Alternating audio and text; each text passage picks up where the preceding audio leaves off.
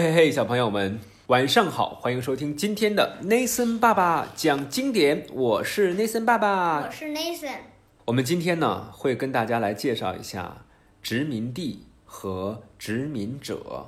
哥伦布找到了美洲，于是美洲就成了英国的殖民地。美国人觉得，嗯，不行，然后他们就独立战争，然后美国就成为了独立的一个国家。嗯，就不再是殖民地了，是吧？对。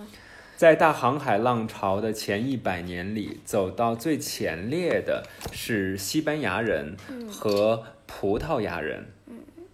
他们是欧洲的第一代殖民者。之所以是这两个国家，我们从地图上就能够找出原因来。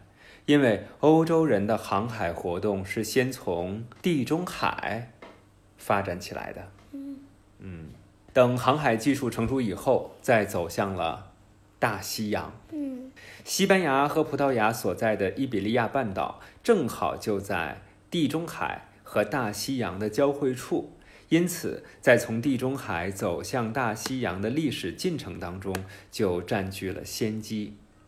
十六世纪以后，欧洲北边那些靠近大西洋的国家，比如说英国、法国、荷兰这样的国家，也参与到了大航海的活动当中。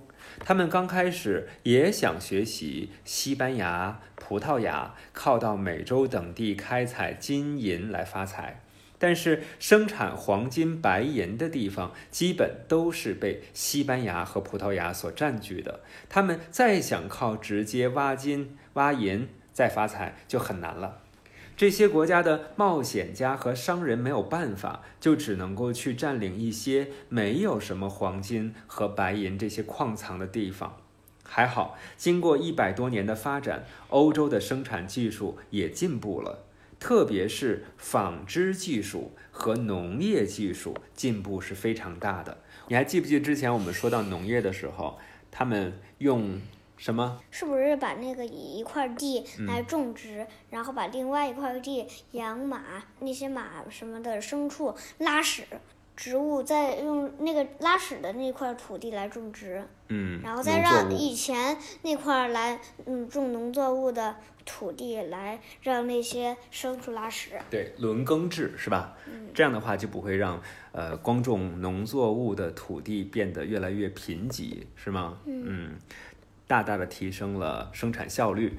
呃，当然，同时你看到这个纺车，对吧？嗯，他们的纺织技术也是进步非常大的。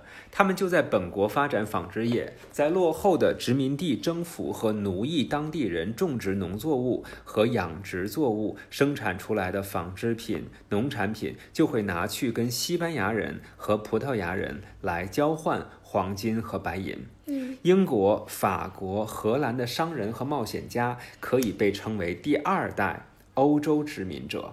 所以今天我们了解的就是，在殖民者当中也分为两代，是不是？嗯，第一代是西班牙、葡萄牙、嗯，这两个国家的人，嗯，那么到第二代的时候变成了谁呢？英国、法国、荷兰。对，他们的商人和冒险家是吧？那第一代殖民者，他们主要是直接去开采什么金银黄金和白银，没错。